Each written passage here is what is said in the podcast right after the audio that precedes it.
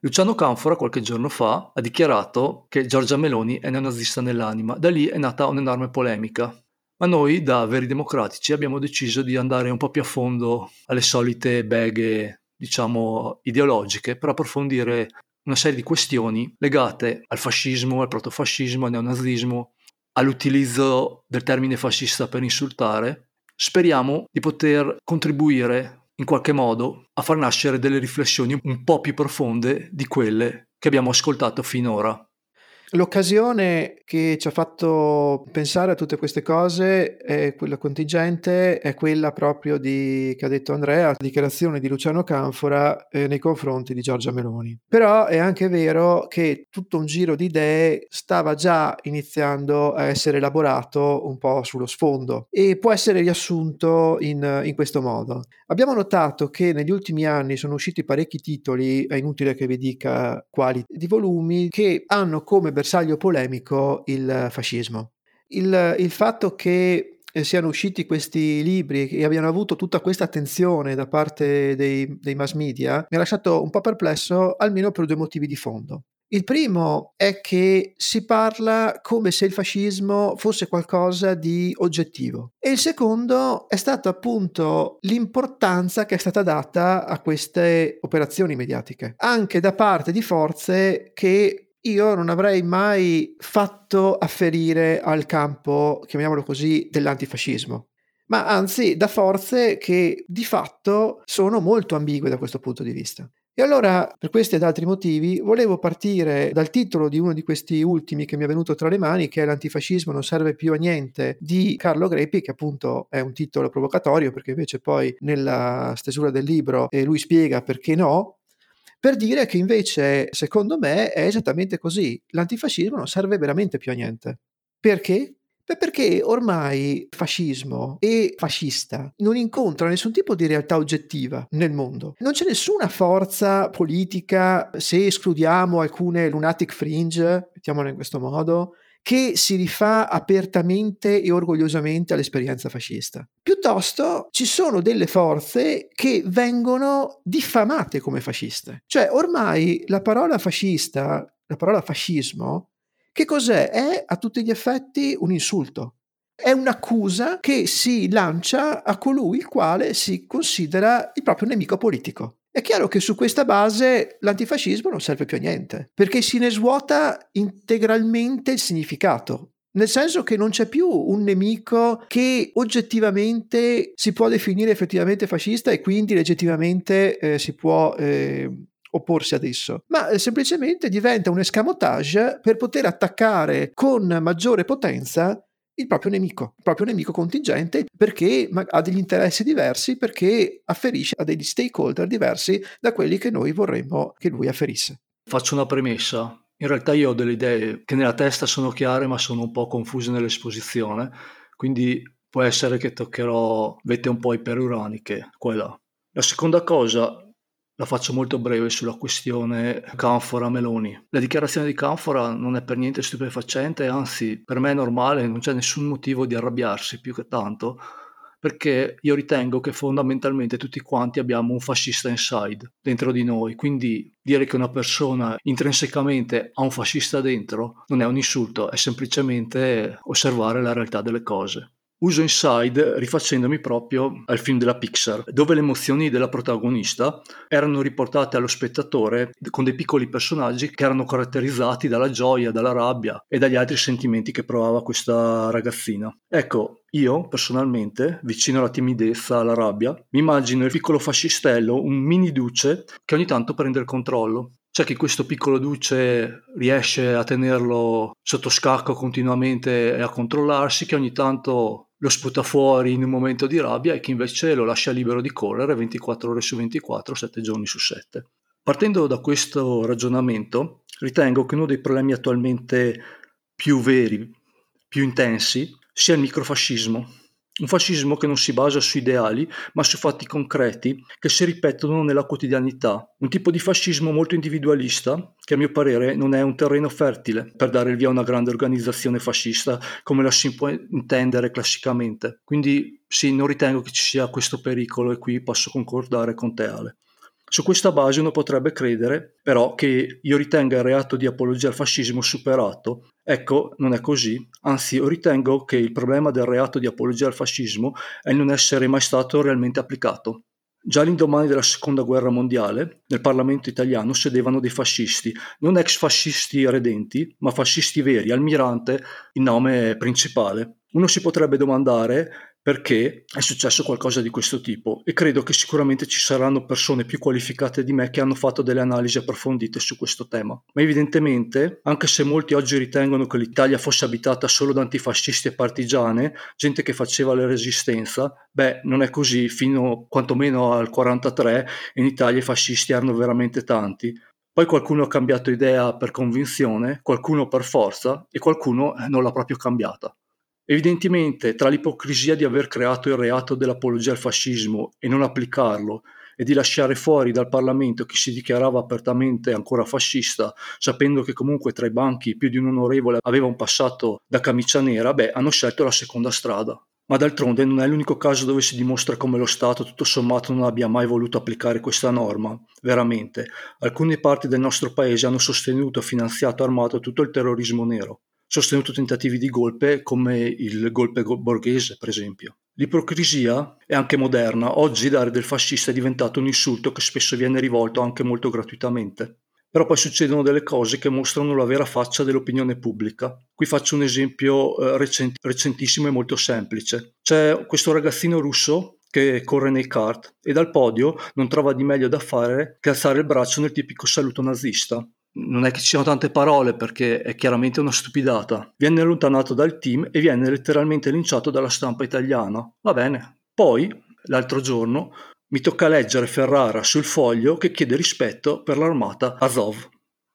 Non so, ditemi voi, io sono caduto dalla sedia portiamo i fiori a questa organizzazione neonazista perché l'abbiamo redenta, perché ora fa comodo redimerla. E devo dire che questa ipocrisia, questo doppio pesismo mi preoccupa perché è evidente che se gridi tanto al lupo al lupo e il lupo non arriva mai, Vedi l'esempio del ragazzino di prima, prima o poi la gente abbassa la guardia. Se come ho detto ritengo difficile possa nascere un forte partito fascista, non ritengo però affatto improbabile che possano nascere piccole realtà più o meno pericolose Abbiamo già visto qualche mese fa l'assalto alla CGL di Roma e abbiamo una storia che parla chiaro di terrorismo, sia nero che rosso, eh, naturalmente, e sappiamo che ci sono parti di questo Stato che il loro fascista inside lo hanno coltivato con cura ed è ancora lì. Di conseguenza, e qui vado in chiusura, sono convinto che l'apologia al fascismo sia ancora attuale, perché il pericolo magari non di finire dentro una dittatura, ma di tornare a momenti della storia del nostro paese più violenti non sia tanto improbabile. Certo, servirebbe un po' più di onestà intellettuale da parte dell'opinione pubblica, perché se fascista nazista diventa un modo per screditare l'interlocutore o il nemico, è chiaro che domani, di fronte a un problema reale, la cittadinanza maggioranza resti molto fredda e insensibile. Poi credo che la vera lotta al fascismo non la si faccia con il reato di apologia al fascismo, ma la si faccia tutti i giorni con la cultura, con l'istruzione e garantendo a tutti i cittadini di, questo paese i diritti democratici, sociali che ci siamo conquistati in 70 anni di democrazia. Che se fai sentire solo le persone, se crei sacche di scontento tra la gente, fai sentire i cittadini di serie B, giorno dopo giorno stai fertilizzando un terreno molto ricco per creare realtà fasciste o neonaziste. Insomma, il lavoro non dovrebbe essere repressivo, ma dovrebbe essere propositivo. Sì, io sono abbastanza d'accordo su, su, alcune parti e sono d'accordissimo su altre, soprattutto sulla tua parte finale. È chiaro che dove c'è povertà, dove c'è miseria, dove c'è un malessere esistenziale di cui non se ne vede una fine, lì ci sono anche le possibili sorgenti perché certe idee ritornino in, in auge. Ma siamo sicuri che siano soltanto però quelle idee lì il pericolo? Perché il problema è questo qua. Non c'è mai e non può esserci un tribunale che decida una volta per tutte che cosa è fascista e che cosa non lo è. Questa idea ecchiana del fascismo eterno implica che noi dovremmo sapere che ci sono delle persone che sicuramente in maniera deterministica si comporterebbero in maniera violenta proprio perché hanno il fascista inside di cui tu parlavi. Però purtroppo, e con questo non voglio cedere a tentazioni eccessivamente relativistiche, ma bisogna dirlo, anche qua è una questione di interpretazione. Ci sono dei momenti dove forse quel fascista inside non è poi veramente il fascista inside, ma è piuttosto delle sensazioni, degli istinti o anche delle ragioni che di fatto corrispondono a una reazione logica alla realtà esterna. Perché non si può sempre porgere l'altra guancia. Ogni tanto bisogna anche commettere degli atti di violenza. Su questa base, però, non si può ritenersi del tutto innocenti una volta che se li sia fatti però questi atti di violenza. Perché uno dei refrain delle persone che si dichiarano antifasciste è proprio quel rivendicare l'uso giusto della violenza, perché loro ritengono che l'avversario fascista, che però appunto, come dicevo prima, è fascista per loro, perché ovviamente non ci può essere qualcun altro che lo dichiara tale, sono loro che lo dichiarano tale, non meriti alcuna pietà non meriti alcun rispetto, non meriti neanche di essere chiamato uomo o di essere considerato parte integrante della specie umana. E allora qua è chiaro che ci si attorciglia, no? Cioè che c'è tutta un, una serie di, di contraddizioni qua che, che emergono, che vengono allo scoperto. Come se ne esce da tutto questo problema? Forse bisognerebbe innanzitutto partire da un presupposto, che la violenza nella storia non è cominciata negli anni venti. La violenza nella storia c'è sempre stata, genocidi ce ne sono sempre stati, omicidi ce ne sono sempre stati, torture ce ne sono sempre state. Non è che hanno dovuto aspettare il fascismo per essere tali, no? O per palesarsi. Quindi, ok, bisogna tornare al discorso del fascista eterno. Allora vuol dire che il fascismo, come diresti tu, è, è, quella, è quel qualcosa che è dentro di noi dall'alba dei tempi e che dobbiamo imparare a controllare. Sotto questo aspetto sono d'accordo al 50% però. Perché qual è il confine che non possiamo superare perché altrimenti appunto diventiamo fascisti? Questo è un problema per noi, che noi cerchiamo di risolvere appunto con tutta questa costruzione della democrazia assoluta, ma è un grossissimo problema per quelli che in questo momento, anche secondo me in maniera un po' isterica, si dichiarano antifascisti.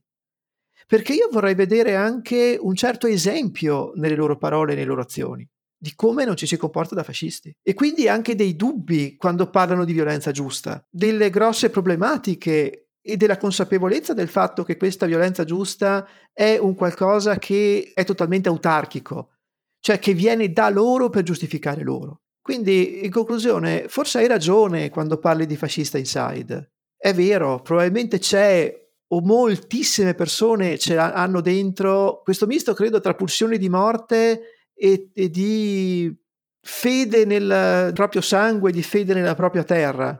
Però è anche vero che non è che è soltanto lì che nascono i problemi. Cioè la, la violenza, l'odio, il genocidio, le torture, gli omicidi nascono anche da altre sorgenti. E quindi come fare per tenere tutto questo a bada? continuiamo a chiamarlo fascismo, che in un certo senso, come abbiamo appena detto, no? punta la propria attenzione su alcuni tratti, ma ne lascia altri nell'ombra. Oppure cerchiamo di essere più analitici, cerchiamo di essere più propositivi, cerchiamo di essere più pronti a capire quali sono nelle contingenze quelle idee che possono tramutarsi in qualcosa di irrazionalmente violento. È chiaro che, attenzione, qui noi stiamo dando dei problemi e non stiamo dando delle soluzioni, però mi sembra che in molti autori, molto blasonati tra l'altro, anche da appunto, come dicevo prima, dai mass media, questi problemi sono dati un po' come già risolti. Anzi, sono lasciati anche un po' nell'ombra, magari con un pizzico di presunzione, con un pizzico di disprezzo. Guarda, allora io credo che esista un punto che uso io per valutare cos'è fascismo, che è la prevaricazione perché c'è della violenza cieca, bieca, che è puramente animale e non la ritengo quella fascista, è connaturata con la nostra specie. C'è della violenza fatta per difendersi e poi c'è una violenza che è per prevaricare il prossimo e non è solo fisica, eh. È una volontà di prevaricare con la forza chi non rispetta quello che è il dogma, per cui può essere anche uno di sinistra eh, che è fascista, questo deve essere chiaro. Quello che a me dà molto fastidio è proprio il doppiopesismo e l'ambiguità. Se l'armata Azov fosse in Italia, beh ragazzi, ci sarebbero i giornali che scrivono delle cose allucinanti. Invece sono dei professionisti della guerra, ora ottimi militari. Eroi secondo Ferrara. Quando io mi riferisco al fascista inside, permette di fare degli esempi. Durante il lockdown ci sono stati dei momenti in cui le forze della polizia hanno usato dei metodi molto discutibili. Ci sono dei video dove prendevano questi ragazzini che giravano per la città, pur non potendo, attaccandoli al muro come se fossero i peggiori criminali di Caracas. Ora, già quel gesto, a mio parere, è di una violenza spropositata, ma le reazioni delle persone che vedevano questi video erano il fascista che avevano dentro, che gridava perché tifavano per il poliziotto perché questo ragazzino ehi, stava violando il sacro lockdown o tifavano per l'elicottero che li inseguiva questi disgraziati in mezzo alla spiaggia che erano da soli, che non potevano infettare nessuno se non le telline evidentemente. Ecco, quello è il fascista inside molto italico a mio parere. È difficile da misurare, è difficile da valutare, è trasversale, non è una questione di destra e di sinistra. L'ho detto, ce l'abbiamo tutti. Se tu lasci la popolazione, le persone nel degrado, questo fascismo inside cresce e può creare delle organizzazioni pericolose, non servono migliaia di persone per fare dei danni, eh, ne bastano 100 ben organizzate. Non lavorano per impedire questo, non lavorano perché non ci sia più il degrado, lavorano con l'idea di strozzare chi arriva a pensare certe cose, ma il lavoro dovresti farlo da prima. D'altronde era Flaiano, no? Ci sono due tipi di fascisti, i fascisti e gli antifascisti. È così. Guarda, l'avevi detto tu qualche puntata fa, non esiste l'errore. È un termine forte, però secondo me bisognerebbe valutare le idee e le azioni del prossimo con un po' più di cautela, intelligenza e mettersi nei panni di questa persona. È evidente che il generale di un corpo militare che ha il busto a casa dello zio Benito e magari dà degli ordini non tanto belli come quelli che abbiamo sentito durante Genova, beh, quello per me è imperdonabile. È altrettanto vero che un ragazzino che cresce in un quartiere difficile di Roma, dove è cresciuto nel degrado, beh, non può essere trattato come se fosse un verme o un, o un pericolo. Bisogna capire perché è arrivato ad avere quei pensieri. E non mi pare che l'intelligenza di sinistra oggi stia facendo questo, anzi, anzi, è ben contenta di avere questi ragazzini perché sono delle vittime naturali, facili da colpire. Quello che io voglio dire alla fine di questo podcast, quello che è l'idea forte di tutto questo ragionamento, è che a me sembra che ormai il termine fascista sia qualcosa che serve per impedire che qualcosa cambi. Cioè, in buona sostanza, c'è uno scontro sociale in questo momento che non vede né da una parte né dall'altra la presenza di forze che si potrebbero anche remotamente definire fasciste, se non proprio in maniera molto lata, secondo me, e non sicuramente al centro del, del, del problema. Queste forze cosa fanno? Si diffamano vicendevolmente utilizzando il termine fascismo e nazismo. Ma allora, se io attacco il mio nemico perché è fascista e il mio nemico mi attacca perché io sono fascista. Eh, siamo tutti fascisti. Eh, allora è chiaro che questa parola non ha, non ha più nessun significato. È qui alla fine che il problema assume tutta la sua virulenza. Perché allora qua mi sembra che fascismo sia un po' un'etichetta che serve un po' a tutti quanti, o forse più ad alcuni che ad altri, per nascondere quelle che sono veramente le forze in gioco e gli interessi inconfessabili che ci sono sotto. Perché in fondo, parliamoci chiaro, allora, innanzitutto nessuno di noi si sente il cattivo. Cioè tu puoi essere anche uno sfruttatore, puoi essere un oppressore, puoi essere un torturatore, quello che vuoi, ma non ti senti il cattivo del film. Tu ti senti il buono e tu ti giustifichi perché tu dici quelli che stanno dall'altra parte sono delle persone malvagie che si meritano quello che io gli faccio. E questo vale sia per i fascisti che per gli antifascisti. Tra parentesi. Allora cos'è che è successo secondo me in questa contingenza storica? Che gli oppressori hanno deciso, o forse neanche hanno deciso, ma hanno naturalmente assunto il ruolo di coloro che invece sono buoni per certi settori della realtà, quelli più facili da reggere senza andare a toccare la totalità economica soggiacente. Ed è qui che, che scatta questa ecco voi siete fascisti perché non volete queste cose qua. Sì, però gli altri però non è che sono fascisti perché non vogliono queste cose, non vogliono queste cose perché le vedono, oppure sono critici nei confronti di certe cose perché le vedono, come dire, un velo di Maya per la vera violenza. Se noi dovessimo tornare al discorso del fascismo eterno, del fascista inside, allora però io chiedo, ma chi è che può definire che cos'è la violenza? Perché tu non puoi venire da me e dirmi, eh, ma vedi che tu sei fascista, per esempio, perché tu, tutto sommato, faccio un esempio, eh, sei d'accordo di mettere dei limiti alla libertà personale durante una pandemia. Eh, ma allora sei violento. Eh, io però potrei rispondere, sì, però anche tu sei violento perché tu non riesci a capire che per la mia sensibilità vedere delle persone che invece se ne fregano del bene comune è qualcosa che mi offende profondamente e mi fa star male. Per me questa è una, è una, è una grossa violenza che io subisco, tutto in teoria, eh, è tanto per far capire il ragionamento. E allora qui non, non se ne esce più, nel senso che qual è l'unica strada per uscirne? Appunto vedere le intenzioni. Ma io veramente abbandonerei tutto questo discorso fascismo, neofascismo, neonazismo. Non vorrei neanche utilizzarle più queste etichette. Vorrei invece andare a cercare di capire quali sono le intenzioni soggacenti alle varie persone e poi cercare di costruire un discorso pubblico su queste intenzioni.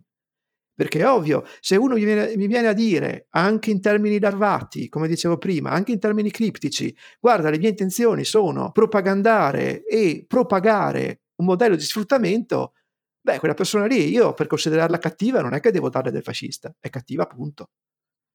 Beh, direi che per oggi abbiamo detto tutto, ringraziamo chi ci ha ascoltato, io ringrazio Ale e al prossimo podcast.